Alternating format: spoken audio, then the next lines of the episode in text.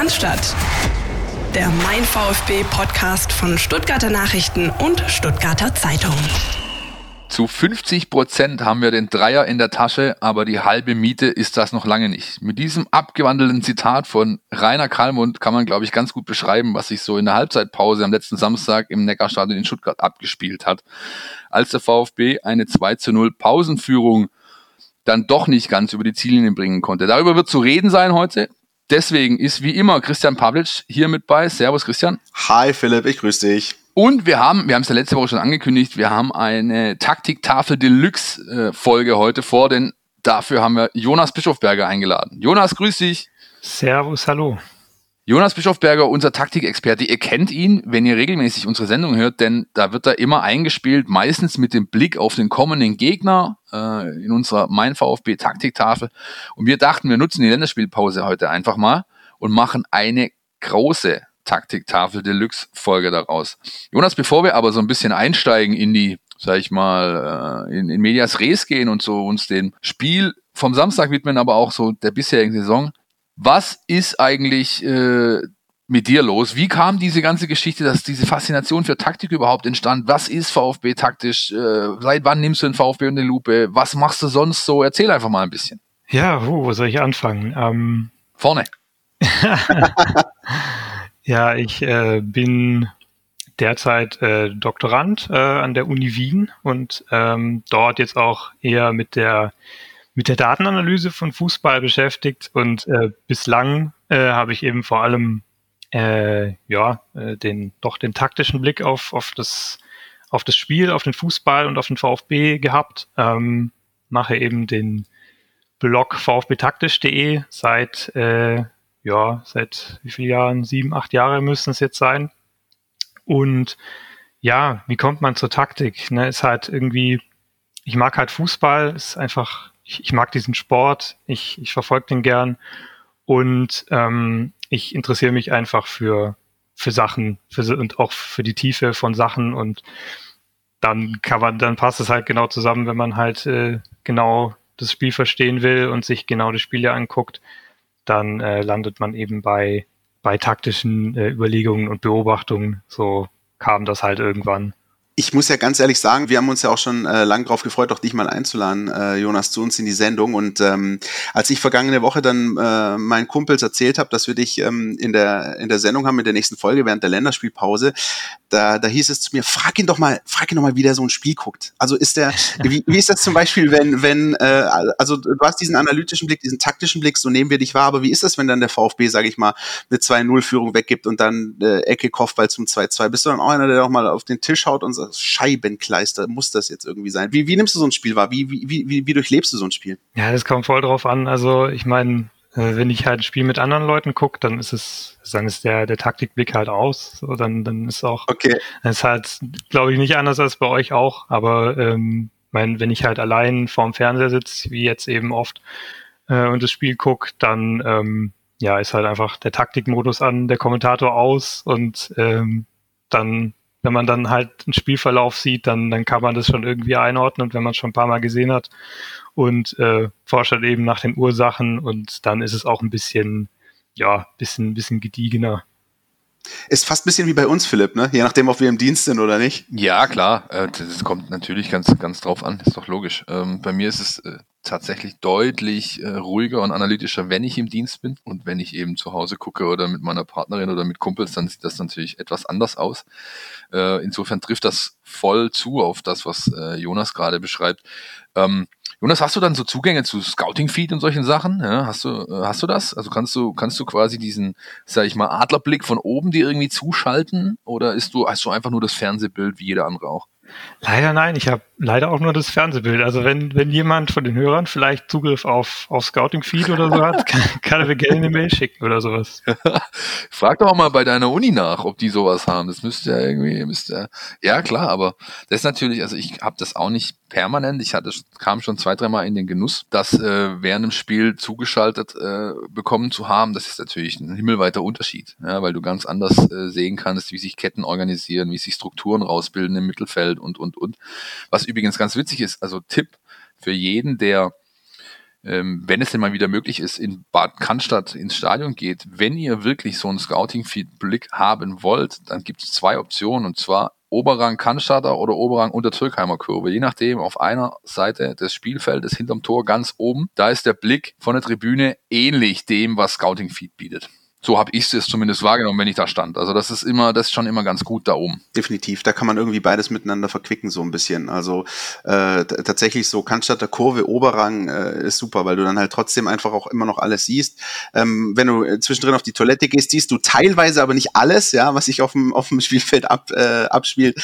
Ja, aber das ist finde ich einfach auch durchaus interessant und ich meine, so, so ging's uns jetzt äh, dem geschätzten Kollegen Carlos Subina und mir auch. Wir saßen auf der Medientribüne äh, am Samstag im, ja, mal wieder traurig, traurig leeren äh, Stadion. Das ist tatsächlich eines dieser Spiele gewesen, das, wo man es immer, es ist immer so eine blöde Floskel, aber wenn es für ein Spiel gilt, dann dieses, das hätte wirklich eine volle Hütte verdient gehabt. Wollen wir kurz über das Spiel sprechen? Dann wäre es auch anders ausgegangen. Nee, noch nicht. Ich würde gerne noch eine Frage, hätte ich gerne noch an, an. Wie er mich wegrätscht, der Meisel. ja, ich, ja, schön. Mit Anlauf, auf Kniehöhe. Großartig. So eine, so eine richtige Jens Jeremies Grätsche war das gerade. Was ich gerne noch wissen äh, wollen würde für von Jonas. A, wenn du ein Spiel schaust, hast du dann, also sag ich mal, die Taktiklupe äh, an so, dann hast du, ähm, machst du Notizen, hast du, hast du Block, Bleistift oder Rechner oder sonst was nebendran, wie du, wie du da äh, Dinge einfach dir, du musst ja Notizen in irgendeiner Form anfertigen, so stelle ich es mir zumindest vor, wenn du nachher dann das ganze Ding sezieren willst. Und das zweite ist, wie viel, äh, wie groß ist dein Taktikbücher, Fußball-Taktikbücher Buchschrank? So rum ist es richtig. Ähm, ja, mit den Notizen, äh, ja, mache ich halt entweder auf dem Handy oder am Rechner oder, also ganz früher habe ich auch handschriftlich gemacht, aber das äh, wird, das wird so schnell unübersichtlich, würde ich nicht empfehlen. Das Problem ist, das Problem ist halt, wenn man Notizen macht, dann, das, das lenkt dann schon ab. Also man kann die eigentlich nur ähm, in den, in den Pausen machen, wenn der Ball mal im Aus ist.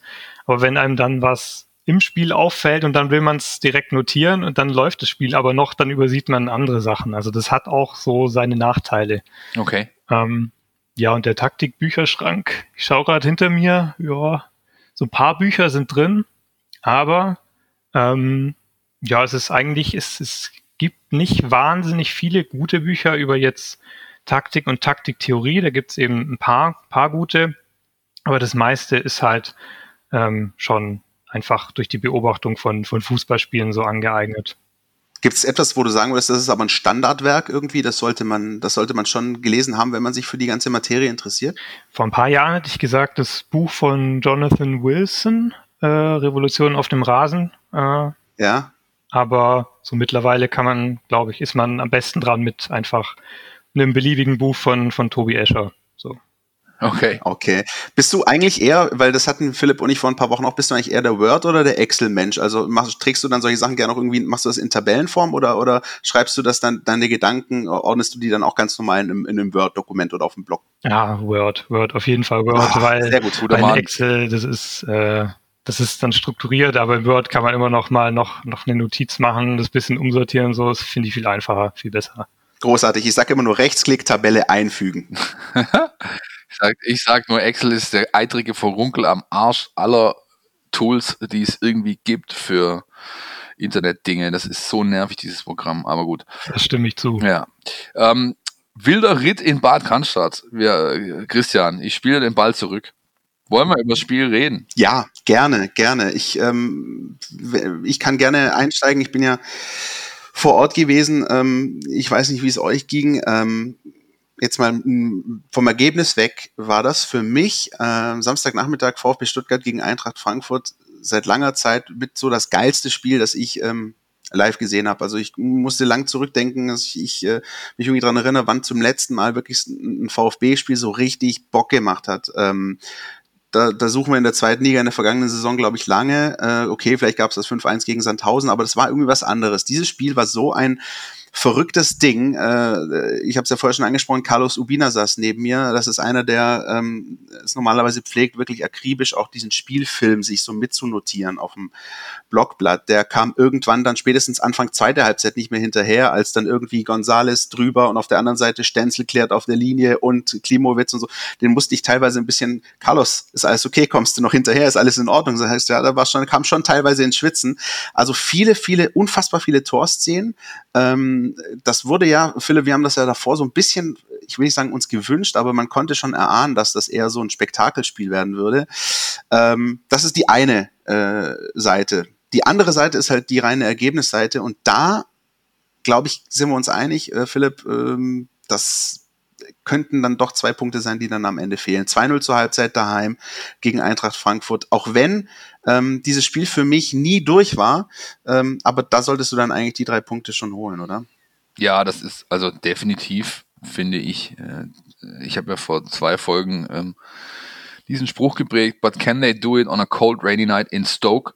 Und genau das ist jetzt für mich irgendwie so eingetreten. Also Lachs übersetzt heißt das ja, bringen sie es im grauen Liga-Alltag auch auf, die, auf, äh, auf, auf den Rasen. Das haben sie 60 Minuten geschafft, aber sie haben es nicht nach Hause ge äh, gebracht. Und das sind so Punkte, die dir nachher einfach fehlen, meiner Ansicht nach.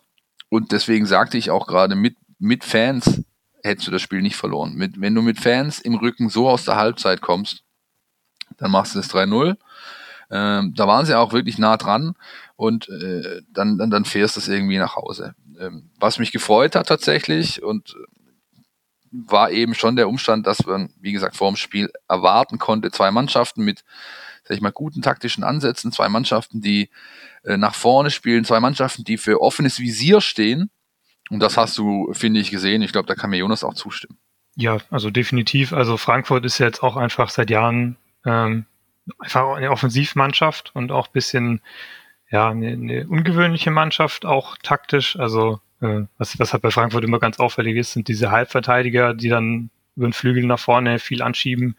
Ähm, das, das machen in der Form nicht so viele Teams und ja, war dann halt einfach, weil der VfB eben auch so eine so eine offensive Mannschaft ist, kam dann halt ein, ein sehr ansehnliches Spiel bei rum das war echt, ähm, also wirklich einfach für die Augen schön. Ähm, so was ähm, alles andere angeht, auch äh, man hat das auch viel sehen können an der an der Seitenlinie, was sich da äh, zugetragen hat. Ähm, ich also ich habe mich zum Beispiel ein bisschen zurückerinnert an das Hertha-Spiel, was wir hatten. War ganz andere, ganz andere Fußball, ganz andere Konstellation. Aber da war es beispielsweise so, in dem Moment, als äh, Gonzalo Castro das 2-0 gemacht hat, zu zugegeben nach 70 Minuten ungefähr. Aber da war für mich der Deckel drauf auf dem Spiel. Also da war für mich klar, 2-0 bei der Hertha, dieses Ding ist erledigt.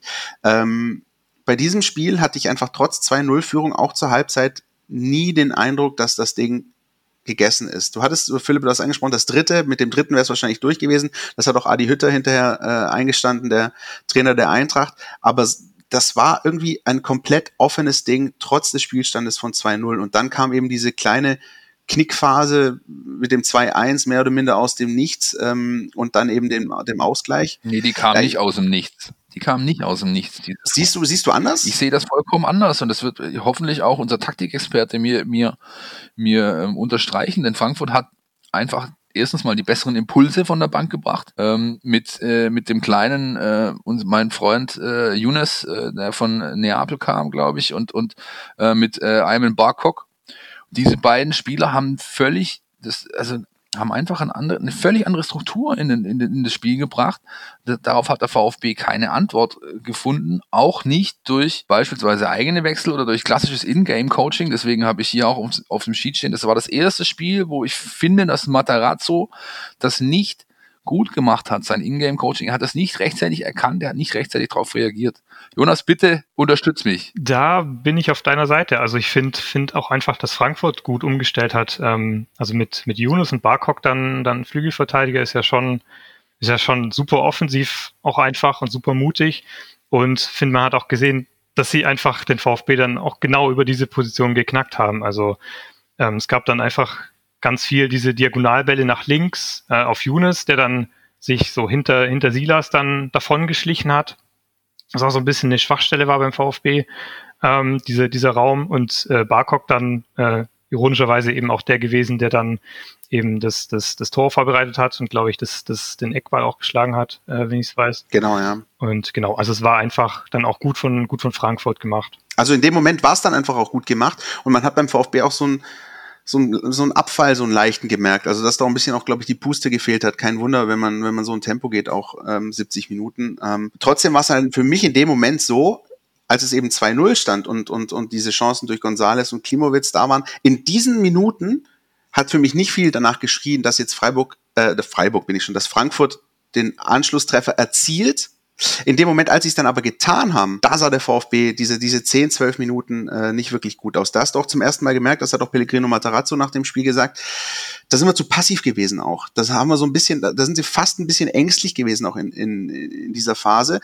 Erstaunlicherweise dann aber wiederum, fand ich, Jonas, vielleicht kannst du das dann auch mal ähm, nochmal einordnen, fand ich dann zum Beispiel die Phase nach dem 2-2, also so die Schlussviertelstunde, fand ich dann wieder recht stabil. Also da war das wieder ein deutlich offeneres Ding. Eigentlich diese, dieses Tief hatte der VfB wirklich zwischen dem 2-1 und dem 2-2, oder? Ja, also ähm, das ist halt immer so dieses, dieses psychologische Ding auch, wenn, wenn du halt, wenn du halt vorne liegst, ähm, dann, dann kannst du halt entscheiden, will ich noch ein Tor schießen oder will ich einfach keins kassieren. Wenn ich 2-0 vorne bin, noch ein Tor schieße, ja, gewinne ich halt 3-0, ist, ist auch egal, ob es jetzt 2-0 ist oder 3-0. Aber wenn du halt ein Tor bekommst und vielleicht noch eins, dann sind halt direkt die Punkte weg. Das heißt, du, es, es, zu einem gewissen Teil lohnt sich dann halt ein bisschen passiver zu sein, zu versuchen, das wegzuverteidigen. Auf der anderen Seite hat man halt auch gemerkt, dass der VfB das nicht, einfach nicht, nicht so gut kann und schon auch darauf angewiesen ist, dass sie das Spiel von der eigenen Hälfte entfernt halten.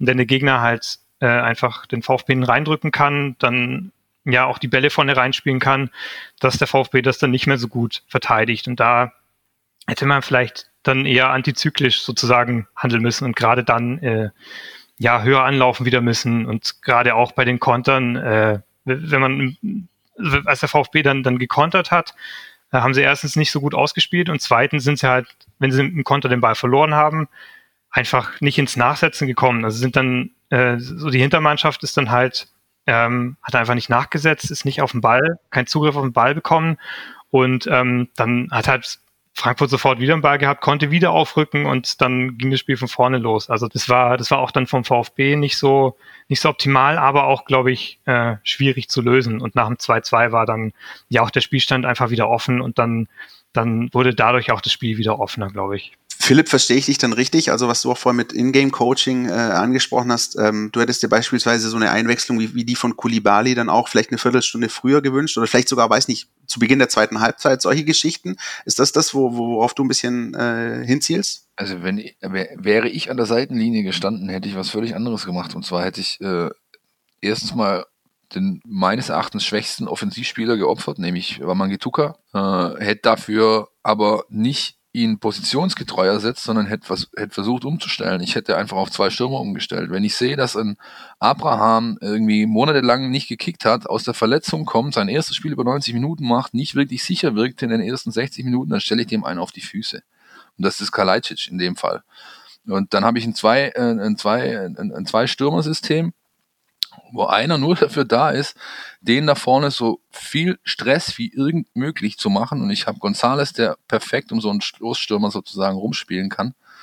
Ähm, das wäre mein Ansatz gewesen tatsächlich. Und ich hätte es in der Halbzeit schon riskiert, weil wir haben ja schon so oft drüber gesprochen, dass Materazzo in den letzten Wochen, Monaten, eigentlich seit er hier ist, immer die ersten Wechsel entweder positionsgetreu offensiv ersetzt oder noch offensiver geht. Und genau das hätte ich mir halt gewünscht beim Stand von 2 zu 0, ohne darauf zu gamblen sozusagen, so schätze ich zumindest ein, dass, dass er das getan hat. Die Jungs werden es in der Besetzung jetzt voll äh, äh über die Bühne bringen, das 3-0 machen und dann spielen wir die Nummer hier runter. Ist natürlich sehr leicht gesagt hinten raus. Äh, und vielleicht auch der völlig falsche Ansatz wird mir jetzt gleich der Kollege Bischofsberger ins Wort fallen. Ich weiß es aber nicht. Ja, nee, also ich finde, find, mich überrascht es auch ein bisschen, dass, dass so dieser Zwei-Stürmer-Ansatz noch nicht so oft äh, zu sehen war. Also meistens war er dann, man hat dann schon Spieler wie, wie Klimovic auch äh, um den Stürmer rumgespielt, so ein bisschen.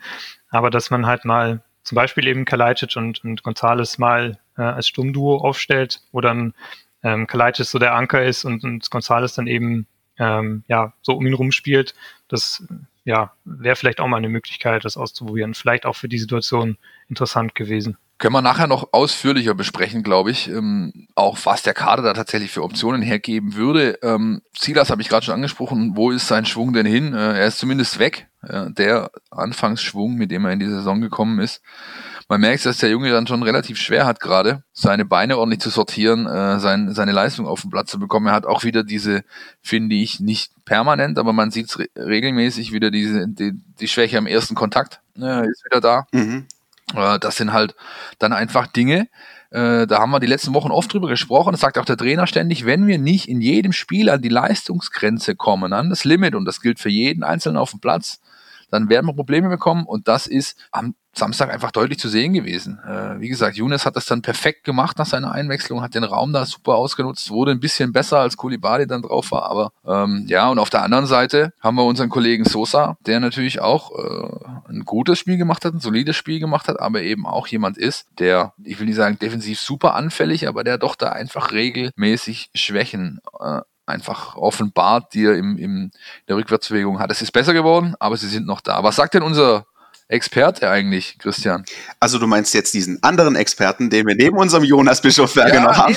Jonas, ja. Nämlich Steffen Görsdorf vom Institut für Spielanalyse. Den äh, habe ich mal beauftragt, ähm, uns mal vielleicht ein bisschen ein paar Informationen zu geben äh, zu Bonas Sosa, der wirklich, ähm, glaube ich, da sind wir uns einig, äh, wir drei, ein echt auffälliges Spiel gezeigt hat. Ähm, und ähm, Steffen hat sich das mal ein bisschen angeschaut. Borna Sosa am vergangenen Samstag gegen die Eintracht und auch wie ähm, beispielsweise die Einwechslung des Kollegen Barkok die ganze Statik des Spiels so ein bisschen geändert hat. Hören wir mal rein.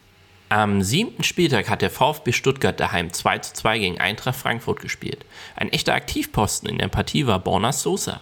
Der kroatische Flügelspieler absolvierte seine vierte Partie in dieser Saison und stand das zweite Mal über 90 Minuten auf dem Platz. Und die Einsatzzeit wusste er zu nutzen. Am Ende der Partie kam der 22-Jährige auf sieben Torschussbeteiligung. Einen höheren Wert erreichten in der Partie nur Gonzalo Gastro und Nico González mit je acht Beteiligungen an Torschüssen. Dass Sosa keine Torbeteiligung und somit womöglich den ersten Heimsieg der Schwaben feiern konnte, lag weniger an ihm als an der teilweise überragenden Leistung des Frankfurter Torhüters Trapp und an der Querlatte. Bei zwei Freistößen und einem erstklassigen Solo Sololauf in der 77. Minute legte er seinem Teamkollegen erstklassige Bälle auf. Die Spieler brachten das Spielgerät auch auf den Kasten, aber sowohl Trapp als auch die Latte wollten den Ball nicht passieren lassen. Angekommen sind über 90 Minuten aber noch eine ganze Menge mehr Pässe. Von 28 gespielten Pässen fanden 24 Stück ihr Ziel, macht eine Passquote von 86 Prozent. Leicht vom Ball zu trennen war Sosa ebenfalls nicht. Mit einer Zweikampfquote von 78% lieferte der Kroate einen beachtlichen Wert. Insbesondere wenn man bedenkt, dass Frankfurts Trainer Adi Hütter zur Pause wechselte und statt Touré im zweiten Durchgang Ayman Barkok ins Spiel brachte, um auch den Offensivwirbel von Sosa zu stoppen. Während offensiv Barkok lieferte, war auch er nicht in der Lage, Sosas Offensivdrang zu stoppen. In Zahlen, von den sieben Torschussbeteiligungen, die Sosa erreichte, verbuchte er vier Stück in der zweiten Hälfte, zwei davon in der turbulenten Crunch-Time nach der 75. Minute.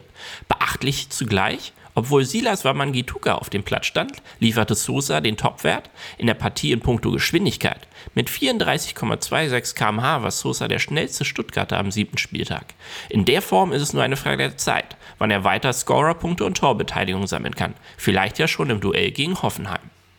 Vielen Dank, äh, Steffen. Und vom einen Experten Steffen zum anderen Experten Jonas. Ähm, Jonas, wie hast du Borna Sosa am, am Samstag wahrgenommen? Ist das, also ich muss ja persönlich sagen, ich äh, kannte ihn auch so. Äh, das sah ein bisschen zwischenzeitlich hier gegen äh, den Kollegen Touré aus wie in der kroatischen Liga Dinamo Zagreb gegen Slaven Belupo, äh, was der äh, Kollege Sosa da für Räume hatte. Aber er hat das die auch, er hat das auch gut genutzt. Ne? Er ist, er hat oft auch auf diese Halbfeldflanken verzichtet, ist bis zur Grundlinie durch. Das haben wir beim VfB von ihm noch nicht so häufig gesehen, oder? Genau, ich glaube, das, das war auch so ein bisschen eine Schwachstelle, die ähm, die, die, die, die der VfB da identifiziert hat, so diese Räume hinter Touré. Lustigerweise hat genau die umgekehrten Räume, die äh, äh, Frankfurt in der zweiten Halbzeit dann genutzt hat, hinter Silas und in der ersten Halbzeit waren es eben die hinter Touré, wo dann, wo dann Sosa ganz viel reingestoßen ist und dann halt, ja, einfach die, die Bälle in die Tiefe kamen und ähm, ja, äh, das sind ja, das sind halt dann genau seine Situationen, wenn er dann mit Tempo, mit seiner Dynamik ähm, dann die Flanken reinbringen kann. Philipp, du hast es ja vorher angesprochen, ähm, bei Borna Sosa ist ja immer so dieses Thema auch Defensivarbeit und wie verteidigt er, verteidigt er äh, überhaupt äh, und wie sieht das dann alles aus? Ähm, hat man dann auch durchaus in der zweiten Halbzeit gemerkt, da gab es die eine oder andere Situation, da hat er sich echt schwer getan, aber siehst du da eine Entwicklung, äh, zumindest teilweise im, im, im Defensivbereich bei Sosa? Die ist da. Ich meine, äh, das sieht man schon an seinem Trikot. Ja, das stimmt. Ich glaube, die, die, ersten Wochen, die ersten Spiele, die er gemacht hat, ist der, ist der mit blütenweißem Dress äh, in die Kabine gegangen nach dem Kick. Ja, da hat der Mäusche nicht mal waschen müssen. müssen ja, und mittlerweile sind da Grasflecken drauf.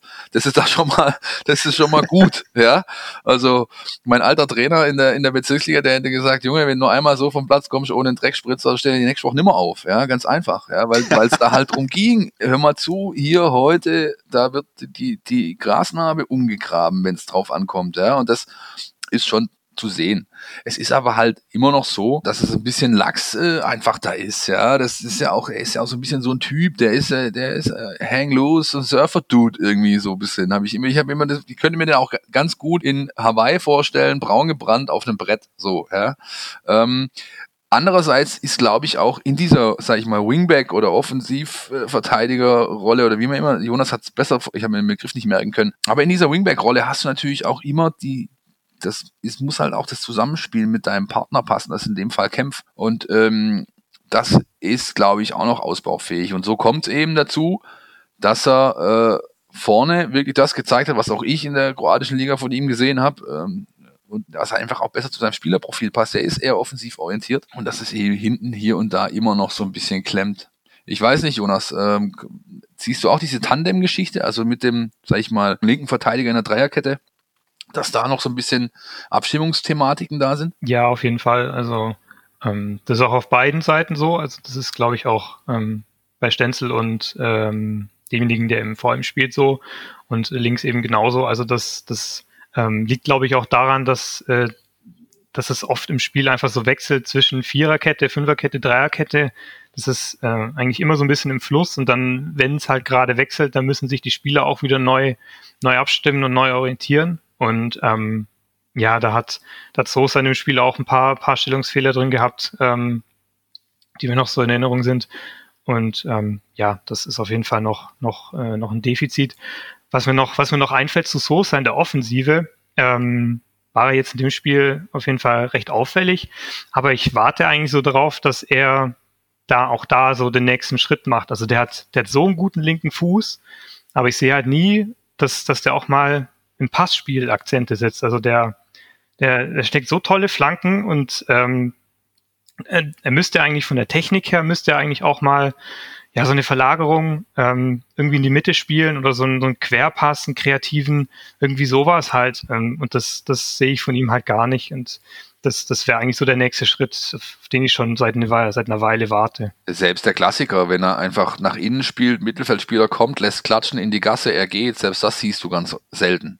Ja, ähm, sondern er überläuft dann halt oder, oder wird halt in die Tiefe angespielt äh, aus dem Mittelfeld raus. Aber dass er das selber initiiert, das kommt wirklich relativ selten vor, das ist richtig, ja. Das ist wahr. Und imstande ist er dazu, zumindest wer sich beispielsweise auch die letzten Auftritte von ihm bei der U21-Nationalmannschaft angeschaut hat, äh, da haben die einmal äh, Griechenland wirklich in die Einzelteile äh, auseinandergenommen und da hat er bei zwei Toren genau das so ein bisschen gemacht, was ihr, was ihr gefordert habt. Also er ist in der Lage dazu, aber es ist richtig, im VfB-Trikot ähm, er hatte das bisher nicht so äh, auf den Platz gebracht. Ich habe Hoffnung, dass es funktioniert.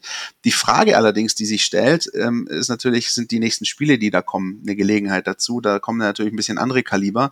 Ähm, eigentlich waren, sind das so diese, diese Frankfurt-Heimspiele, das sind eigentlich diese, diese Spiele, wo er glänzen kann. Und ich glaube aber auch noch wirklich, habt ihr beide auch äh, angerissen, wirklich auch noch mehr eigentlich, zu noch mehr in der Lage ist, das aber noch nicht ganz zeigt. Ich würde mal sagen, wir sind da irgendwo bei zwei bis drei oder so unterwegs vielleicht. Ja, wird abzuwarten sein, wie er jetzt auch aus der ähm, Pause zurückkommt, ob er wieder mit einer Rückenprellung hier anmarschiert und äh, zehn Tage raus ist oder ob er es wirklich schafft, tatsächlich einen kleinen VfB-Rekord zu brechen, nämlich das dritte Spiel in Folge in der Startformation. Wenn er jetzt tatsächlich unverletzt zurückkommt, glaube ich, stehen die Chancen nicht schlecht, denn er hat wirklich Argumente für sich gesammelt, auch beim Trainer, glaube ich. Denke ich auch. Wollen wir uns mal, wenn wir schon bei den Flügeln sind, unser, unser großes äh, Taktiktafel Zwischenfazit zum bisherigen Saison, äh, wollen wir mal das Fass aufmachen und gleich mit dem Flügelspiel beginnen? Ja, Herr Meisel, wir wollen. Sehr schön. Jonas, wir spielen jetzt dir ganz dreckig den Ball einfach in die Tiefe. Äh, Flügelspiel beim VfB Stuttgart. Positiver Faktor, ausbaufähig, Stärken, Schwächen, Einfluss aufs Gesamte. Ordne es doch mal so ein bisschen ein. Der, der Ball in die Tiefe war fast so gut wie von, von Didavi auf Silas. So. Sehr gut. Das ist übrigens sehr gut, sehr gut rhetorisch auch der, der Moment ein bisschen Zeit zu gewinnen, um zu überlegen, was man jetzt sagen möchte, Jonas. Sehr gut. The stage is yours. Ja, also das, ja, Flügelspiel, ähm, ich finde ich finde erstmal, dass der VfB eigentlich relativ viel durch die Mitte erstmal spielt. Also ähm, man sieht so, die, wenn die Verteidiger so den, das Spiel eröffnen, dann geht der Blick eigentlich eher erstmal in die Mitte, können wir den Ball durch die Mitte spielen und ähm, wenn nicht, dann geht's eben nach außen. Aber ähm, trotzdem, also ist es schon so, dass, dass die Flügel und gerade eben diese, diese, ja, diese, diese Dribbler-Typen, die da halt auf diesen, auf den Flügelverteidiger oder Philipp hat Swingback-Position genannt, ähm, auflaufen, äh, die sind schon, die sind schon sehr wichtig und sehr prägend auch für das Spiel. Also ähm, Kulibali jetzt, der, der einen Wahnsinnssprung gemacht hat, finde ich, ähm, in den letzten Monaten, ähm, sie das eh zumindest auf jeden Fall äh, in den ersten Spielen ähm, dass die einfach, wenn es halt nicht durch die Mitte geht, dann gibt's halt denen den Ball, die dribbeln dann in die Mitte und, und dann hast du davon da wieder neue Optionen. Und ähm, insofern ist es halt äh, mehr als ein Plan B, sondern wirklich auch ein, auch ein ganz, ganz prägendes und ganz wichtiges Element äh, beim VfB. Also man hat es ja auch gegen Freiburg gesehen, diese Flügelangriffe über Sosa waren ja auch ganz, ganz präsent. Und ähm, ja, ist einfach ein ganz wichtiges Mittel, glaube ich, für diese Mannschaft. Das wäre genau meine nächste Frage gewesen. Also ähm, siehst du das auch als, also es gibt jetzt nicht den ultimativen Weg, aber siehst du das jetzt auch als den gangbarsten Weg für den VfB Stuttgart, äh, auch in dieser Liga? Es sind jetzt sieben Spieltage gespielt und ich glaube, da hat der VfB schon auch ich glaube, auch überregional deutlich auf sich aufmerksam gemacht, auch mit dieser Vertikalität äh, in, in seinem Spiel. Ähm, auch über die Flügel, ist das, ist das das, wo du sagst, genau das ist das, worauf man sich jetzt fokussieren sollte, wenn man beim VfB Stuttgart tätig ist? Ja, also mh, hm, das ist halt, glaube ich, sicher ein Aspekt. Ähm, aber ich finde, der VfB ist schon, schon eine Mannschaft, ähm, die mehr Waffen hat als das. Also ähm, also so ein, so ein anderes Beispiel sind halt wirklich diese, diese Pässe in die Tiefe einfach. Also die gibt's, die gibt's ganz oft. Also man sieht es eigentlich selten, dass beim VfB wirklich im, im letzten Drittel einfach beide Seitenlinien besetzt sind und dass der Ball dann in die Breite läuft, sondern das ist, das, das ist, das ist unfassbar, wie viele Läufe da in die Tiefe kommen. Und du siehst es dann auch teilweise an den, an den Situationen, ähm, wenn, äh, wenn dann Fehlpässe passieren. Das sind dann ganz oft Pässe, wo, wo ein Spieler aus dem Mittelfeld dachte, jemand läuft in die Tiefe, dann so halb blind den Ball durch die Schnittstelle spielt, aber dann der Lauf gefehlt hat. Also da merkst du einfach, dass die auch voll drauf ausgerichtet sind, diese Bälle in die Tiefe zu spielen.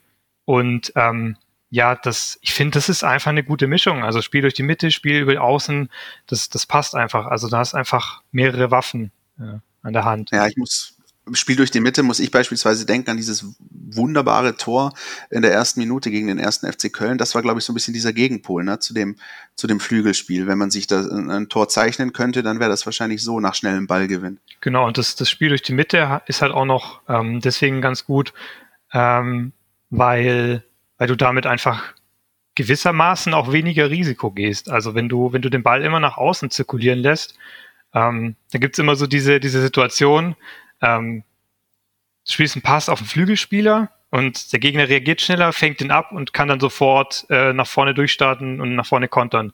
Wenn aber die Spieler immer in die Tiefe laufen und du die Bälle in die Tiefe spielst und dann ein Fehlpass passiert, dann kannst du halt sofort nachsetzen. Also dann kommt halt, wenn der, wenn der tiefe Ball ähm, nicht ankommt, kommst du sofort ins Gegenpressing. Und das ist, ich finde, das ist, das ist eine wahnsinnig große Stärke, wenn man mal ähm, darauf achtet, wie der VfB seine Bälle verliert. Also Ballverluste vom VfB führen ganz oft dazu, dass die Situation nachher besser ist als vorher. Und das ist schon, das ist schon eine, eine, eine, gute Qualität und auch wichtig für die Mannschaft. Die haben das im Trainingslager tatsächlich sogar forciert, also bewusst, bewusst Fehlpässe gespielt, bewusst, ähm, bewusst den Ball hergegeben in diesen Räumen, in diesen Situationen, um Gegenpressing-Situationen zu forcieren, um die, um die überhaupt zu bekommen. Und das merkst du jetzt auch wieder. Also es ist, glaube ich, es ist momentan nicht so, dass sie, es war halt eine Trainingsform, ja, ähm, äh, um, um das einfach zu, äh, ja, in dein, in dein Hirn reinzubekommen, äh, was passiert, wenn. Ähm, Im Spiel denke ich nicht, dass es mutwillig ist, wenn sie den Ball hergeben, aber man sieht eben, dass dann Automatismen greifen, die eben durch Trainingslager Geschichten ähm, ja mittlerweile einfach sehr, sehr tief sitzen, einfach gut drin sind. Ja, das ist auch, das ist ja auch so, glaube ich, für die Mannschaft auch oder für die Spieler befreiend, wenn sie, wenn sie wissen, wenn ich den Ball verliere, dann können wir da immer noch was Gutes rausholen. Dann kannst du halt viel mutigere Aktionen machen. Wir haben vorher über die, über die Dribblings von außen, von Kulibali, von Silas geredet. Die können diese Dribblings halt auch machen, weil wenn sie, wenn sie den Ball verlieren, kann der VfB den Ball halt sofort zurückholen und dann, dann machen sie auch mehr Dribblings und dann entwickeln sie sich auch besser, dann lernen sie besser und das passt einfach gut zusammen. Ja, aber dennoch sind wir uns, glaube ich, alle drei einig, wenn wir sagen, Flügelspiel, um diesen Themenkomplex vielleicht jetzt auch abzuschließen, ähm, Flügelspiel ist ein Stilmittel, aber stilprägend ist es nicht für einen VfB. Ja, denke ich auch. Ich finde, ich fand ganz interessant, was Jonas eben einfach gerade gesagt hat. Ähm, man hat den Eindruck, dass Automatismen drin sind in diesem Spiel und zwar auf mehrere äh, Spielsituationen verlagert. Das ist ja das, wo wir, glaube ich, Philipp und ich in, in, über 130 Folgen danach gesehnt haben, dass es sowas gibt. Äh, also gerade diese Szene, ich musste dran denken, ne, äh, Pass raus auf den Flügel und der Lauf fehlt und was passiert dann gut, dann landet der Ball halt im, im Seitenaus. Ist aber auch nicht viel passiert. Aber das ist ja eigentlich ein gutes Zeichen dafür, dass eigentlich schon so etwas wie Automatismen von einem Spieler zu den anderen, zu seinen Mitspielern da sind, dass er erwartet und genau weiß, was er von von seinem Mitspieler zu erwarten hat. Das sind für mich gute Signale. Also äh, es, es, es gab oft genug Phasen in den vergangenen Jahren, äh, Jonas, ich glaube, du hast es ja auch beobachtet, wo, wo teilweise derjenige, der den Ball hatte, mit die ärmste Sau auf dem Platz war. Und davon sind wir, glaube ich, gerade weit entfernt, oder? Genau, das ist schon, das ist schon was ganz anderes jetzt, ja. Formation ist unser nächster gefetteter Punkt hier auf unserer Liste. Themenkomplex Formation im Trainingslager. Ich äh, gehe gerne nochmal die paar Wochen zurück. Ähm, haben wir von Materazzos Toolbox irgendwann gesprochen, denn er hat für bestimmte Spielsituationen, beispielsweise hoher Rückstand äh, oder beispielsweise äh, frühe Führung, beispielsweise, keine Ahnung, ähm, wir müssen auf Biegen und Brechen noch was tun, kurz vor Schluss, hat er eben bestimmte Formationen sozusagen vorgegeben. Äh, und die Mannschaft hat das umgesetzt. Da waren dann solche äh, Bonbons zu sehen wie Kaminski in den Sturm und ähm, Endo als Quarterback in, in die Dreierkette, so wie es Atta jetzt gerade spielt. Ähm, ich finde, beim Spiel auf Schalke hat man das ganz gut gesehen, äh, was der VfB mittlerweile äh, zu, sag ich mal, switchen imstande ist während einer Partie, oder Jonas? Ja, also ich finde gegen Schalke ähm, hat, hat man, finde ich, besonders gesehen, wie viel im Fluss das halt auch einfach ist. Also ähm, da gibt's halt eine Situation, verteidigen sie auf einmal eine Dreierkette, dann ähm, lässt sich irgendwie der, der linke Flügelverteidiger in die Kette fallen, dann ist es eine klare Viererkette und ähm, ja, einfach diese, die, diese, diese Umformungen sind einfach total flüssig und ähm, ohne dass auch, ähm, so habe ich zumindest den Eindruck, ohne dass man da jetzt unbedingt bei jedem Detail eingreifen müsste von außen, sondern die Spieler reagieren dann auch gut, wenn, ähm, wenn, sich, wenn sich was am Spiel verändert und können da auch mit, einfach mit ihrem Gespür fürs Spiel damit arbeiten. Sehr, sehr wichtiger Punkt, weil äh, man hört ja momentan eigentlich fast alles. Und man hört ganz, ganz selten irgendwelche Kommandos von wegen jetzt äh, 4-4-2 oder sonst was von VfB-Seite, sondern die Spieler entscheiden das selbstständig. Auch das hat Materazzo initiiert im Trainingslager. Ich gehe schon wieder dahin. Aber auch da war ganz oft, wenn ich mit ihm über solche Dinge gesprochen habe, über sag ich mal, taktische Formation, äh, Wechsel äh, oder taktische, taktische Wechsel bezogen auf eine Spielsituation, dann hat er immer, fast immer gesagt, sein erster Satz, die sind alt genug, die können das selbst entscheiden. Und auf Schalke hast du, hast du, das finde ich, also er gibt dir natürlich die Werkzeuge an die Hand, er übt das ein und so weiter, aber die Entscheidungen treffen die Spieler. Und ich finde, du hast das gegen Schalke halt auch da gut gesehen weil als der Kollege Baum dann irgendwann angefangen hat, Zettelchen reinzureichen, bevor der Ochipka das gelesen hat, haben die schon wieder was anderes gespielt. Ja, also die Schalke war teilweise überhaupt nicht in der Lage, darauf zu reagieren, weil, weil das so fluide war vom VfB, dass ähm, ja, dass du, dass äh, bevor der Zettel dann irgendwie bei allen durchgereicht wurde, war es schon wieder was anderes zu sehen. Das ist übrigens ein Punkt, Philipp, ich, wollte ich gerade auch ansprechen, dass du es gemacht hast, gerade bei diesem Schalke-Spiel. Ähm, wenn dann auch ein, ein Manuel Baum oder jetzt auch ein äh, Hinteregger nach dem Frankfurt-Spiel ähm, Komplimente dieser Art an den VfB verteilen. Das sind nämlich zum Beispiel welche, die man, glaube ich, durchaus annehmen kann. Also nicht diese Floskeln von wegen kein normaler Aufsteiger. Aber Manuel Baum hat nach dem Schalke-Spiel völlig unverhohlen zugegeben, die haben uns in der zweiten Halbzeit taktisch vor massive Probleme gestellt. Wir wussten nicht, was sie als nächstes machen. Sie haben ständig gewechselt. Das hat uns keine Ruhe gelassen. Und äh, Hinteregger hat ähnliche Dinge gesagt, äh, auch äh, von der Offensivpower auch geschwärmt des VfB Stuttgart. Also ähm, dahinter lässt der VfB einen Eindruck. Und ich fand, das ist das, was mich zum Beispiel am positivsten stimmt, äh, gerade mit Blick auf dieses Schalke-Spiel, ähm, dass der VfB ähm, durchaus der ein oder andere Mannschaft in der Liga taktisch überlegen sein könnte. So. Das ist die These, die ich aufstelle. Jetzt darfst du dagegen gehen, Jonas, oder, oder wie auch immer. Ja, also nein, von den, von den Mannschaften, sagen wir mal, Platz vier abwärts. Also ich finde die Top drei, die, die sind auch taktisch einfach super anzuschauen. Aber wenn man so die, so Platz vier runtergeht, dann gibt's viele Mannschaften, die, ja, die schon die schon ein hohes Grundniveau haben, aber die, ja, die jetzt nicht so, ja, nicht so berauschenden Fußball spielen, die, ja, die bisschen pragmatisch rangehen und ja, auch mehr übers Spiel gegen den Ball kommen teilweise. Und da ist der VfB schon, schon eine sehr, sehr positive Erscheinung. Eine von den wenigen Mannschaften, finde ich, die sich auch, ähm, ja, taktisch deutlich, also, das ist ja wirklich eine, eine, eine gute Entwicklung auch gegenüber der, der, der letzten Saison. Ähm, und die sich da einfach äh, weiterentwickelt hat. Deswegen ähm, würde ich da durchaus, durchaus mitgehen. Ah, gut. Dann bin ich schon mal beruhigt. Wenn ich aber ganz kurz reingrätschen darf, Jonas, das würde mich auch mal interessieren. Du, du hast freundlich, ähm, wirklich, es hat sich gut angehört. Es ist aber eigentlich eine schöne Kritik auch gewesen, von pragmatisch spielenden Mannschaften zu tun. Was, denn, was ist denn so eine Bundesligamannschaft, wo du sagst, boah, ey, also da, da 90 Minuten muss nicht immer sein?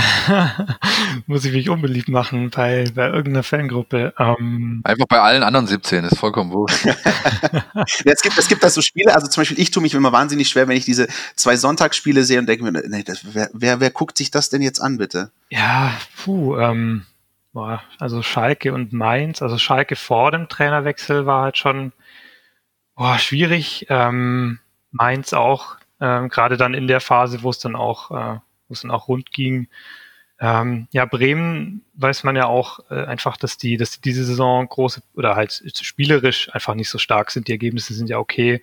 Ähnliches bei Köln. So also gut, dass du es ansprichst. Ich habe nämlich weg vom Sonntag, ich habe am Freitag äh, Bremen gegen Köln angeschaut und es, es hat wehgetan. Das möchte ich an der Stelle. Ich brauche kein Mitleid von euch, ich wollte es nur gesagt haben. Masochist. äh, zurück zu, zu den Formationen rund um den VfB. Philipp, du hast dir ein paar so Fragen überlegt. Äh, die eine hast du vorher so ein bisschen angerissen. Warum nicht mal zwei Stürmer? Ich glaube, da das haben wir vorher ein bisschen einen Tick sind wir rein, aber noch nicht ganz in die Tiefe. Wie, wie, siehst du das, Jonas? Ähm, ist das auch ein Mittel durchaus, das der VfB öfter mal versuchen sollte? Mm, ja, also kommt halt dann auch stark auf die Besetzung an einfach. Also die müssen dann halt auch gut harmonieren und gut zusammenpassen.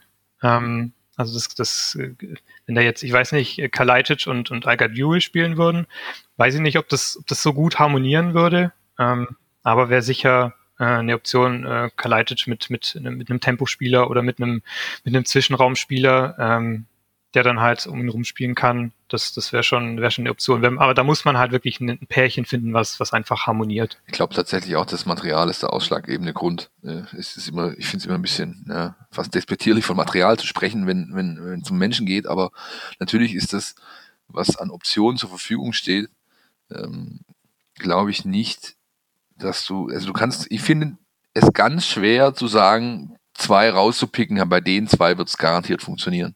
Also so wie ich das vorher, sag ich mal, etwas salopp getan habe mit äh, Gonzales und Kalajdzic als Option für die Halbzeit gegen Frankfurt. Ich glaube, das ist ganz, ganz schwierig. Hm, einfach auch, weil weil äh, das grundsätzliche, das grundsätzliche Ausrichtung äh, des, der Mannschaft ist eben nicht darauf ausgelegt. Es wird wenig trainiert äh, auf diese, auf diesen, ähm, auf diesen Fakt hin, also mit zwei, mit zwei Stürmern zu agieren. Und äh, klar, es ist immer einfach zu sagen, auf dem Papier müsste ja, aber ich glaube, im Real Life sozusagen auf dem Platz ist es wirklich ganz, ganz schwierig, zwei zu finden, wo es wirklich dann so harmoniert, dass es dann eine gefährliche Waffe ist. Ansonsten hast du halt einen, sag ich mal, vorne eine, eine, eine Position, einen, einen Mann irgendwie weggegeben, der überhaupt nicht funktioniert und dafür hättest du dann vielleicht doch lieber mehr Druck äh, über die Außen äh, auf dem Platz gehabt. So. Ja, schwierig, wirklich schwierig. Ich möchte es nicht entscheiden wollen als Trainer. Fakt ist, und ich glaube, das haben wir alle vor der Saison so nicht erwartet, ähm, wenn es ums Tore schießen geht, ähm, sind die Probleme nicht so groß beim VfB Stuttgart. Ähm, ich glaube, wir alle, ich kann mich an die Folge vor der Saison mit Dirk Preis erinnern, wir haben teilweise echt überlegt, wer soll eigentlich die Tore schießen. Das ist dann wirklich anders gekommen. Ähm, defensiv Hingegen ähm, gab es die ein oder andere Schwäche. Wir werden auch gleich noch auf die Standardsituation zu sprechen kommen, sowohl offensiv als auch defensiv. Aber hm, was, was diese äh, Dreierkette hinten angeht, da stellt sich auch durchaus die Frage, ähm, ob es da möglicherweise noch weitere Optionen und Variationen gibt, Philipp. Ja, ich denke schon. Ich meine, allein schon deswegen, weil Atta keine Werbung für sich gemacht hat gegen Frankfurt äh, und auch schon äh, gegen Schalke sag ich mal, solide, aber dann halt einfach verschuldet und so weiter. Also ich, äh, nee, Quatsch. Äh, aber egal. Anyway, also er hat keine Werbung für sich getan. Das kann man, glaube ich, unterm Strich so stehen lassen. Ähm, er hat dann schon hier und da ein bisschen Defizite, die dann offensichtlich werden, wenn das halt alleine praktisch richten muss.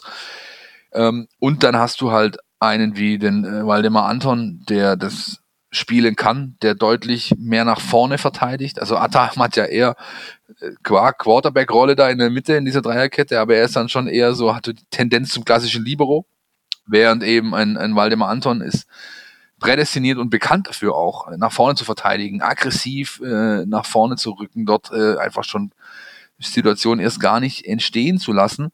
Und dann hast du halt noch zwei grundsolide äh, Jungs an seiner Seite mit, mit Kempf, mit Stenzel.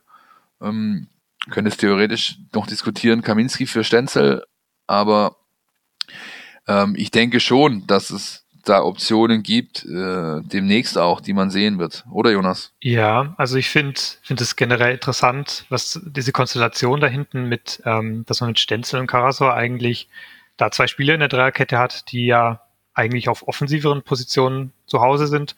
Und das ist, ähm, das ist auch so ein bisschen also eine Schwachstelle wäre vielleicht zu viel gesagt, aber es ist schon, schon was, ähm, äh, was auch für Probleme sorgt, wenn, wenn, wenn der Gegner halt einfach Zugriff auf diese Abwehrkette bekommt und, und da ähm, die Bälle rein, reinspielen kann, dann, dann sind die beiden auch, neigen die beiden auch ein bisschen dazu, mal, mal einen Patzer zu machen. Ähm, gerade Carasso auch in den letzten Spielen ein bisschen. Ja, also ich glaube, das ist auch, da wäre der VfB froh, wenn sich Mavropanos zum Beispiel nicht verletzt hätte und wenn, wenn es auch Anton eben zurückkommt, dass es da ein bisschen, ja, ein bisschen solidere Optionen gibt vielleicht. Der VfB hat äh, äh, defensiv ganz viele verschiedene Abwehrspielertypen auch. Ne? Also jeder, der die Rolle so ein bisschen anders interpretiert, du hast gerade Mavropanos angesprochen. Ich meine, der hat beim 1-1 gegen Leverkusen gespielt. Da sah das ja schon wieder ein bisschen anders aus von der Statik in der Defensive. Gibt es denn so aus deiner Sicht sowas, wo du sagst, also wenn ich mir das jetzt aussuchen könnte, wenn ich jetzt der Trainer wäre, dann würde ich mit dieser Defensivformation spielen, personell und taktisch. Gibt es da was, wo du sagst, das ist aus VfB-Sicht ideal momentan? Das ist, glaube ich, alles Abwägung letzten Endes. Also wenn, wenn halt, ähm, wenn Mavropanos jetzt äh, für Stenzel spielen würde, wäre er nicht verletzt, ähm, dann könnte er jetzt, glaube ich, mit seiner Dynamik und seiner Zweikampfstärke deutlich besser einfach in diesen, in diesen Räumen hinter, hinter Silas äh, ausputzen, aber wäre natürlich spielerisch ähm, würde er, glaube ich, auch nicht an das, das rankommen, was Stenzel da liefert. Also letzten Endes ist es, glaube ich, ist es, glaube ich, alles eine, eine Abwägungssache. Ich glaube, dieses Thema, äh, auch rund um die Defensive des VfB, wird uns echt die ganze Saison so ein bisschen ähm, begleiten. Das ging vor der Saison los, geht jetzt äh, nach sieben Spieltagen so weiter. Hochspannend. Ähm, und ich glaube, wir können so ein bisschen überleiten ähm, äh, zum nächsten Thema, wenn wir schon dabei sind. Ähm, das sind nämlich Standardsituationen. Und ähm, auch da würden wir das ein bisschen versuchen, so von beiden Seiten zu betrachten. Wollte er eher über die Offensiven oder die Defensiven sprechen? Sagt ihr es mir? Sowohl als auch. Beides interessant. Ja, genau. Beides interessant. Also dann würfel ich. Dann, dann fange ich, dann wären wir schon gerade bei der, bei der Abwehr waren. Dann lass uns das doch mal ähm, äh, ansprechen. Defensive Standards. Äh, mein Eindruck ist, das ist aber nur ein Eindruck, ich habe hab den nicht belegt mit Zahlen, mir sind es ein bisschen zu viele Standardgegentore. Also das ging los am ersten Spieltag äh, gegen Freiburg. Da sahen sie gefühlt bei keinem einzigen Standard gut aus. Ähm, es äh, gab äh, Gegentor auf Schalke nach dem Standard. Es gab jetzt das Gegentor nach einer Ecke. Ähm, gefühlt übrigens auch, finde ich, viele Kopfball äh, Probleme im Kopfballduell, also viele Kopfballgegentore, äh, wer sich daran erinnert. Ähm, auch in Mainz, dieses Tor ist zwar aus dem Spiel rausgefallen, aber auch ähm, in der Luft. Ähm, Jonas, nimmst du das, äh, kannst du diesen Eindruck, diesen einfachen, sag ich mal, gefühlten Eindruck, den ich habe, kannst du den bestätigen? Ähm, wo hat der VfB Probleme bei defensiven Standards und wenn ja, wo? Ja, ich habe äh, letztens erst die, die Statistik mal äh, angeschaut, wie viel wie viele Gegentore die Mannschaften nach Standards bekommen haben. Und der VfB hat, glaube ich, vier. Und die, die schlechteste Mannschaft hat, ähm, hat sechs Gegentore, glaube ich. Ich habe vergessen, wer es war. Und ich finde, man. Schalke. man Ich zweifle immer Schalke. ich finde, man merkt auch ähm, so ein bisschen, das, das passt schon auch zum Eindruck. Also ich finde, ähm, dass der VfB schon ähm, bei den Defensivstandards relativ viel wackelt. Also spielen da halt so eine, so eine Raumdeckung. Ähm, was, was ich eigentlich ganz gut finde. Also ich mag das eigentlich. Weil bei der Manndeckung hast du immer das Problem, dass du halt manche Sachen eigentlich nicht so richtig verhindern kannst. Also wenn der Gegner halt einen guten Block stellt ähm, oder so einen Manndecker aus dem Weg zieht und dann einer reinstartet oder sowas, das, das, wenn man dann nachher in die Analyse geht, dann kannst halt immer nicht so viel machen oder dann ist auch immer, dann hat halt immer ein Spieler seinen, seinen Gegenspieler verloren und der war halt schuld und Analyse Ende. So, das ist immer nicht so, das ist immer nicht so richtig konstruktiv, finde ich. Und bei der Raumdeckung hast du halt so die Verantwortung auf ein bisschen mehr Schultern verteilt. Aber ich habe das Gefühl, dass es beim VfB auch dazu führt, dass, dass die halt nicht, ähm, ja, dass, dass dann nicht alle Spieler diese Verantwortung in, in dem Ausmaß tragen und dass sie nicht immer hundertprozentig konzentriert sind und nicht hundertprozentig den Blick dafür haben, wo jetzt der Gegner gerade reinstartet und wer wen aufnehmen muss und so. Das ist ja das Wichtige, dass man nicht in dieser, in dieser Raumdeckung stehen bleibt, sondern dann eben auch in die, in die Zweikämpfe kommt und ins Kopfballduell geht. Und das ist halt, das sehe ich schon, dass, dass der VfB da Aufholbedarf hat. Da kommt, glaube ich, dann auch wieder zum Tragen, äh, was du gerade angesprochen hast, nämlich, dass du halt mit Stenzel und Atta halt zwei, sage ich mal, positionsfremde Spieler da eigentlich hast, die dann halt vielleicht dann doch diese letzten fünf sechs Prozent vermissen lassen in diesen Situationen, eben weil es nicht wirklich ihre Position ist, auch wenn es Kalle und Atta wirklich gut machen, aber das ist halt dann vielleicht das, was zum Tragen kommt. Was ich dagegen finde, wo sie sich verbessert haben bei defensiven Standards, ist diese klassische Rebound-Situation also letzte Saison war der VfB bekannt dafür, den Rebound nicht im Griff zu haben. Das heißt, sie haben eigentlich die erste Aktion verteidigt, hatten da den Kontakt irgendwie, machen dann aber den Ball nicht fest, ähm, sondern ermöglichen dem Gegner eine zweite Chance und den, den klassischen zweiten Ball. Und das ist diese Saison deutlich besser geworden. Subjektiv jetzt, ähm, wirklich gefühlt, ich kann es auch nicht untermauern durch Zahlen. Wir müssen mal den Steffen fragen, die nächsten Tage, den, äh, unseren Mann vom Institut für Spielanalyse, die messen solche Zahlen. Die messen das, die haben da Werte zu. Und das äh, ist vielleicht tatsächlich dann auch mit, mit, mit harten Fakten zu belegen. Und ich dachte immer, du schläfst mit Zahlen unter dem Kopfkissen ein. Nee, nee, die Zeiten sind vorbei. Ja, gut. Ähm, das also sozusagen ein bisschen so der defensive Aspekt. Offensiv äh, hingegen ähm, kann ich jetzt direkt dieses Spiel hernehmen gegen Eintracht Frankfurt. Ähm, ich glaube, jeder von euch hat diese beiden Freistoßsituationen äh, im Kopf, äh, die zu Großchancen geführt haben, die mutmaßlich das Spiel hätten entscheiden können zugunsten des VfB. Ähm, erst Gonzales, der den Ball über, über das Tor jagt und dann dieser Kopfball von äh, Klimowitz nach Freistoß von Borna Sosa, der, der an der Querlatte landet. Das waren ja jetzt nicht einfach irgendwelche Standards, sondern das waren einstudierte äh, äh Varianten und da saßen auch Carlos und ich um und haben uns angeschaut und haben gesagt, hm, Chapeau, das ist, das hätte eigentlich ein Tor verdient gehabt, ja, äh, so ein Einfallsreichtum. Haben wir beim VfB so auch nicht, nicht so häufig gesehen in der Vergangenheit, oder? Naja, sie waren schon immer ganz solide. Ähm, beispielsweise Zweitligasaison Anfang unter, unter Tim Walter. Kämpf gegen St. Pauli mal, ja. Unfassbar viele Standardtore dabei, eben auch durch diese Ansage, möglichst alles flach auszuspielen. Ja, das zählt dann auch als Standardtor, wenn du aus einer Ecke raus, die du flach spielst, ein Tor entwickelst dann ist es ja trotzdem ein Standardtor oder wird so zumindest gezählt. Ähm, das ist schon sehr ordentlich. Äh, mir sind auch genau diese zwei Szenen im, im, im Gedächtnis geblieben. Andererseits hast du natürlich auch Jungs, die eine unfassbare Qualität im Fuß haben.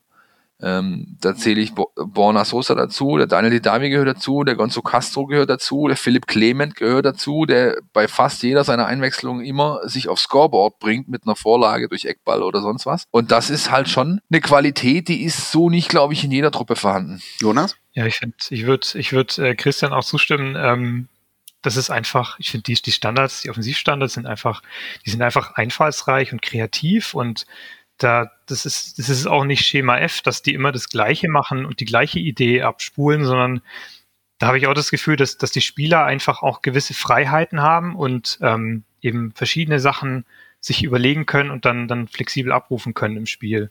Ich, ich finde das ähm, auch spannend, auch gerade die ganzen Namen, die du aufgezählt hast, Philipp, weil ähm, durchaus auch Philipp Clement, meine ich, hat den Freistoß geschlagen, der gegen Leverkusen zum 1-1 äh, geführt hat durch Sascha Kalajic, das war dann wirklich so der Klassiker, äh, Flanke Kopfball. Der hat zwei oder drei Assists schon auf der, auf der Uhr, obwohl er kaum spielt. Also ja, ja. Und das hat sich im Übrigen in der Vorbereitung auch schon äh, ein bisschen angedeutet, gerade in diesem Testspiel gegen Sandhausen. Äh, da gab es, glaube ich, auch mal eine schöne Flanke auf Daniel Didavi. Äh, das ist das ist dann halt auch einfach ein Mittel, das muss man auch ganz ehrlich mal sagen. Auch ähm, beispielsweise in solchen Phasen wie erster Spieltag gegen den SC Freiburg, wo du in der Nachspielzeit noch unbedingt ein Tor schießen musst. Und da war auch Philipp Clement einer so der auffälligsten Spieler in dieser Schlussphase. Ja, wobei er da halt, finde ich, auch auf seiner Paradeposition agiert hat. Ja. Nämlich als Spieler, äh, als spielerischer Part auf einer Doppel-6. Äh, der ist kein Achter, das wird er nicht mehr. Auf der 10 äh, kommt er nicht an den Kollegen vorbei, beziehungsweise die Position ist so, dann eher von Materazzo gern mit so einem fluiden jungen äh, zwischen den Reihen Spieler wie Klimowitz besetzt.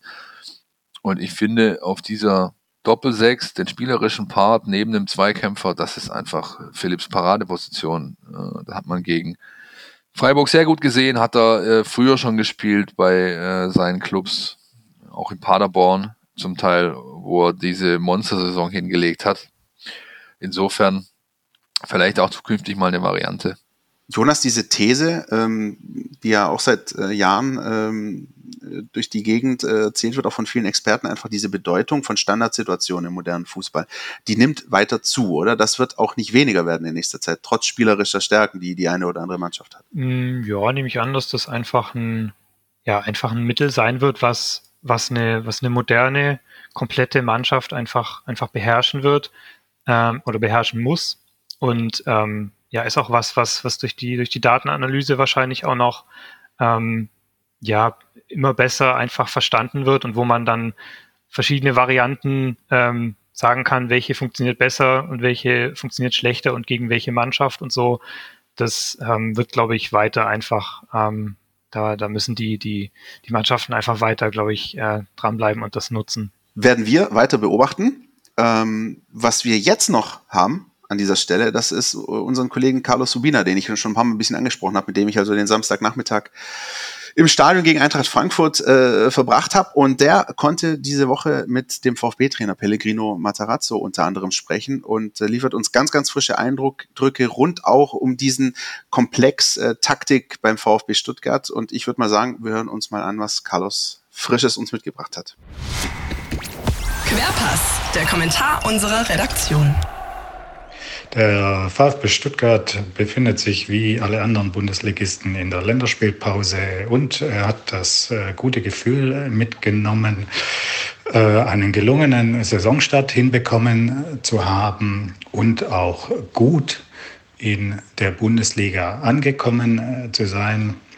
Er nimmt aber auch Themen mit, wie der Trainer Pellegrino Matarazzo und der Sportdirektor Sven Mislint hat immer so schön äh, zu sagen pflegen. Und äh, eines der größten Themen äh, steht jedoch in, in keinem Fußballlehrbuch und es wird auch auf keinem Trainingsplan stehen. Das ist nämlich die Frage, wie kann sich äh, der junge VfB diese Unbeschwertheit äh, bewahren, die er zuletzt an den Tag gelegt hat? Wie kann er weiter mutig nach vorne spielen und dabei so frisch äh, auftreten, wie er es äh, über weite Strecken der ersten sieben Spieltage äh, getan hat. Für Trainer Matarazzo ist die Antwort klar.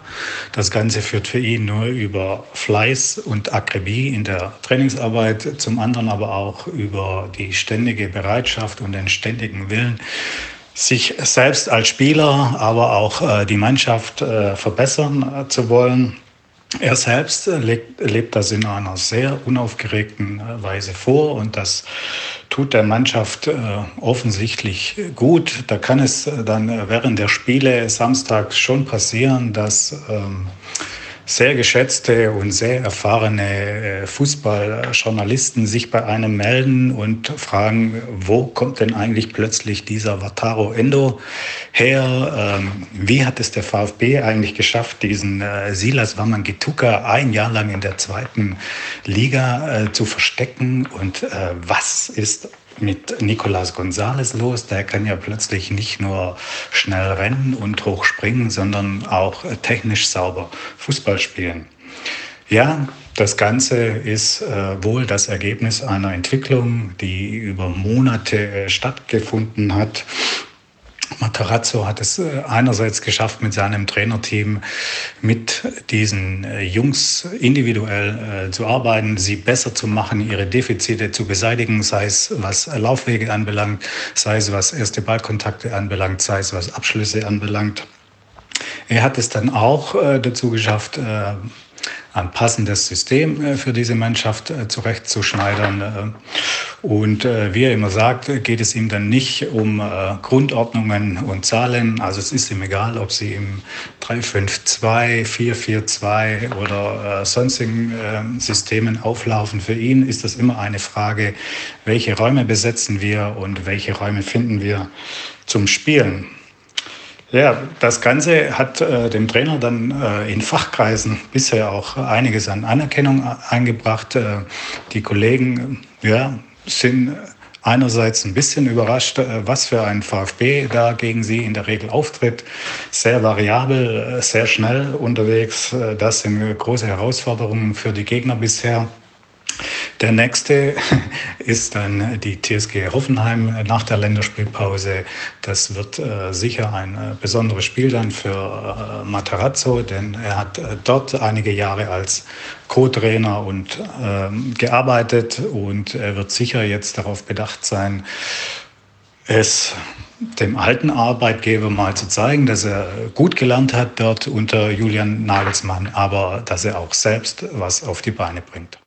Vielen Dank, Carlos, für die äh, Eindrücke rund um ja, den, den Taktikaspekt beim VfB Stuttgart. Ähm, ich glaube, das rundet unser, unseren ganzen Komplex, unser großes Taktik-Zwischenfazit so ein bisschen ab an der Stelle nach sieben von 34 Bundesligaspieltagen. So das erste Mal, dass wir ein bisschen drauf gucken konnten, wie sich der VfB taktisch äh, in der Bundesliga schlägt. Ähm, Dinge, die gut laufen, Dinge, die, das haben wir auch gerade, glaube ich, anklingen lassen, doch durchaus noch Luft nach oben lassen. Werden wir für euch weiter beobachten an der Stelle, ähm, machen mal einen Punkt und würden an der Stelle auch gleichzeitig euch noch verweisen ähm, auf die ganzen anderen Themenaspekte, die es in dieser Woche rund um den VfB Stuttgart gab. Es sind ja nicht wenige. Stichwort äh, Gerichtsverhandlungen im Zuge der WLAN-Panne nach der Mitgliederversammlung 2019. Äh, Stichwort äh, Treffen zu TV-Geldern ohne Beteiligung des VfB Stuttgart, der sogenannte Frankfurter Kreis.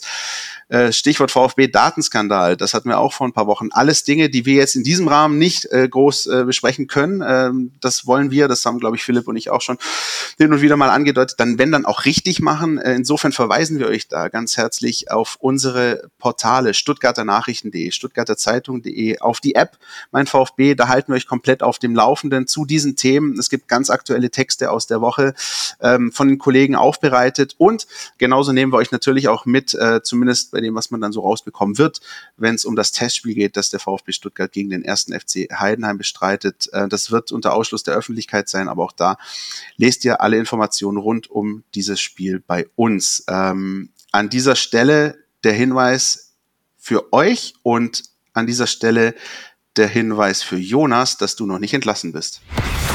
Entweder oder. Unser Podcast Tiki Taka.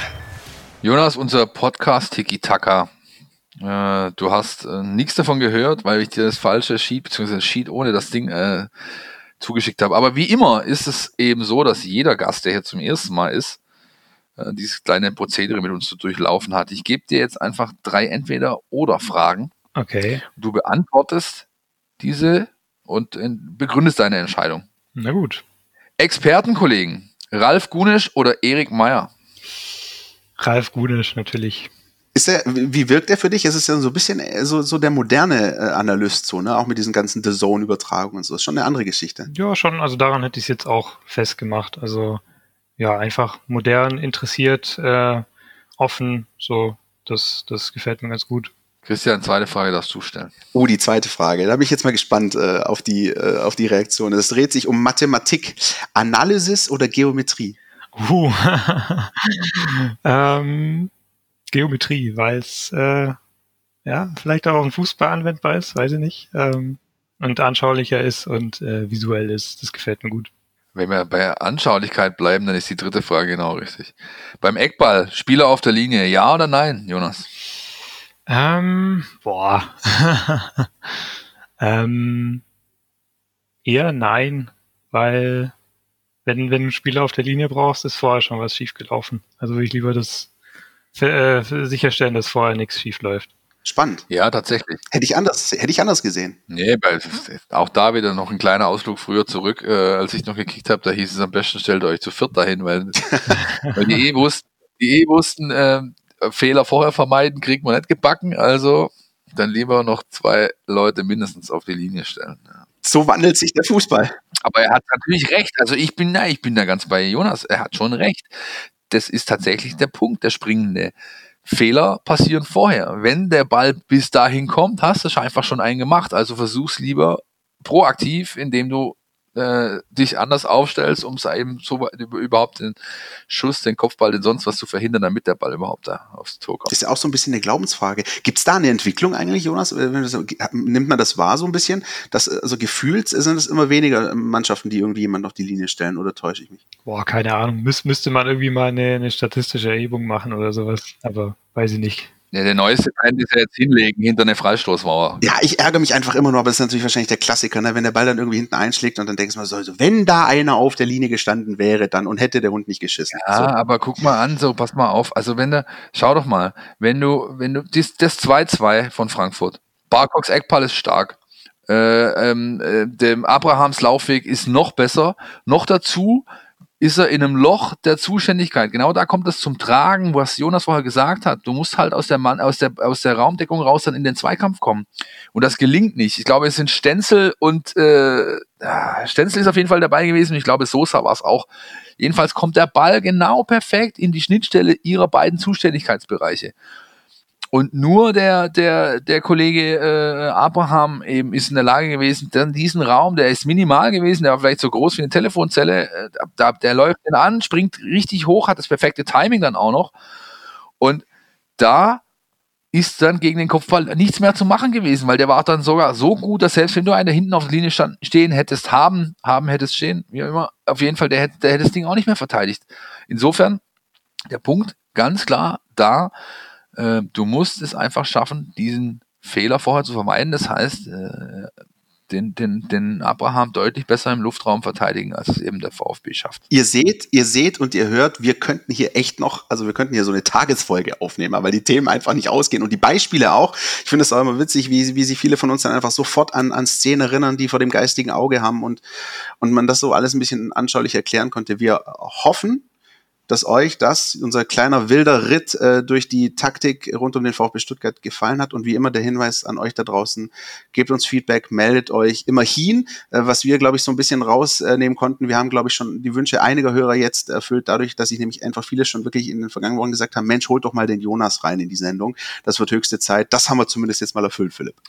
Richtig, und ich würde einfach jetzt schon mal sagen, dass äh, schreit nach einer Wiederholung. Wir haben ja auch im neuen Jahr Länderspielpausen und dann haben wir deutlich mehr Spiele, auf die es zurückblicken, äh, sich lohnt, auf die von denen Dinge abzuleiten sind.